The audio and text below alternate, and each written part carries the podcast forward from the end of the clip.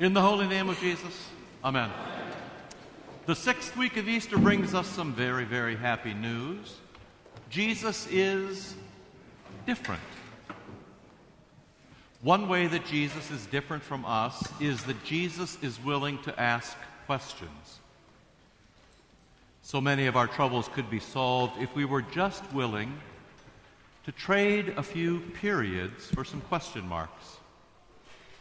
If we were all just a little more willing to be gentle and to lose some of our assumptions and our assertions about other people, and instead take the time to ask a few honest questions. But there is even more to the story in the gospel for today than punctuation. Look at that joyful question that Jesus asks today. Something I translate rather loosely as Do you want to live? Here is a man who is utterly broken. He has been living inside his troubles for 38 years and he can't get out. 38 years is the Bible's way of saying hopeless. In every way, this guy is little, least, lost, and last. And soon he will be dead. And when he's dead, nobody is going to notice except to steal his spot at the pool. But Jesus sees everything differently. Jesus sees this broken man differently. Despite that man's troubles, Jesus sees this man as a dear child of God, as someone who is valuable, as someone who is wonderful. So in verse 6, when Jesus says, Do you want to be healed? what Jesus means is, Do you want to live again? Troubled. I've got only 38 years of misfires to prove it. Then the whole story sets up perfectly as a story for the sixth week of Easter. Because, as all of you know by now, only sinners can be forgiven, and only the sick can be healed, and only the dead can be raised. Sadly, our world has come to a different point, and it asks a very different question. Not, do you want to live? but do you want to die? A couple of times over the past few years, I've noted and the mentally ill. At first, assisted suicide was pitched as a merciful thing, as a way of relieving someone's pain. But very quickly, this movement betrayed itself as utilitarian and exploitive once we help you kill yourself, why shouldn't I be able to take your heart and transplant it and use it for myself? You don't need it anymore. So, over the past few years, the movement has grown to kill folks who are trapped in lives that they can't seem to escape, just like this invalid at the pool but to kill them in a way that their organs could be harvested for transplant. Now, in one more step closer to hell, a recent article in the Journal of Medical Ethics makes the case for live harvesting.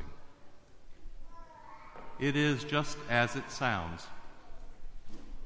It argues that folks who wish to kill themselves should not be given a lethal injection that could spoil the organs. Instead, the victims should just be put to sleep, and then their organs should be harvested fresh, making them more viable for transplant. So you don't die from a drug cocktail you die because your heart and your lungs and your kidneys are cut out while you're still living, and then they're transplanted into somebody else. I take whatever you've got because it's better for me. The world is coming undone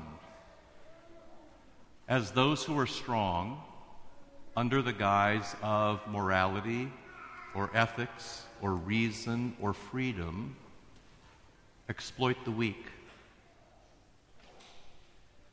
But we are still the church. So, what is it that we do? A friend of mine once observed that we are the stories that we tell about ourselves. If we tell ourselves that the young and the healthy and the smart and the rich are much more valuable than the old and the sick and the dim and the poor, if we tell ourselves that the strong are free to exploit the weak, it's just survival of the fittest, then Jesus condemns us. As I've said to you many times before, hell is just when we get our own way forever. But if we tell ourselves that the strong are here to seek and to save the weak, and that the strongest one of all, the divine and eternal Word, Jesus Christ, God made flesh, lived and died and rose again at Easter precisely for this so that the broken can be made whole, so sinners can be forgiven, so the lost can be found. Then Jesus will bless us. Because this is the story of divine love, and this is the story of the church. This is your story. And Jesus means for this story to be worked out in your life and in mine. This is the church's story, and we tell it about ourselves week after week after week after week. In fact, it is the reason we are gathered here today on a Sabbath, on a holy day, this last Sunday of Easter, not only so that God will go to work on us, to forgive us and to heal us and strengthen us and resurrect us, but also to work through us so when we go out today into a cold, rainy, gray day, we go into a world where we are light, even though light is quickly fading. If you listen, you will hear that everything in this story is about life and light. It's Jerusalem, it is God's hometown. It is a feast, it's a day for celebrating the redemption and favor and presence of God. It's a pool, and water is always a sign of creation, back to Genesis, and recreation in baptism at the font. It's the sheep's gate, because Jesus is the good shepherd.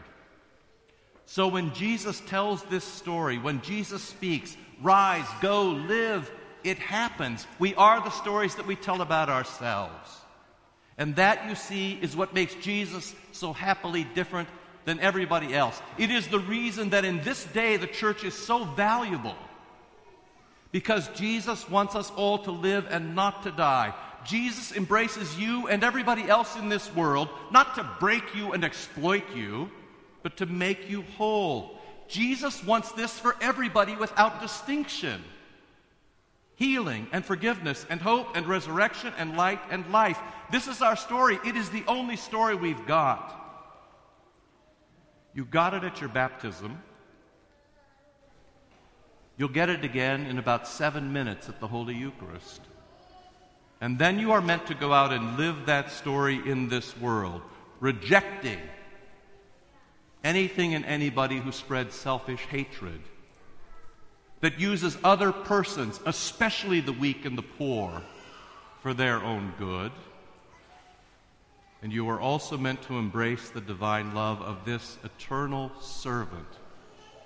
It is the only story we've got. It is the story of Jesus Christ who died for everybody, that every broken person in this fading world might be saved. In the holy name of Jesus, amen.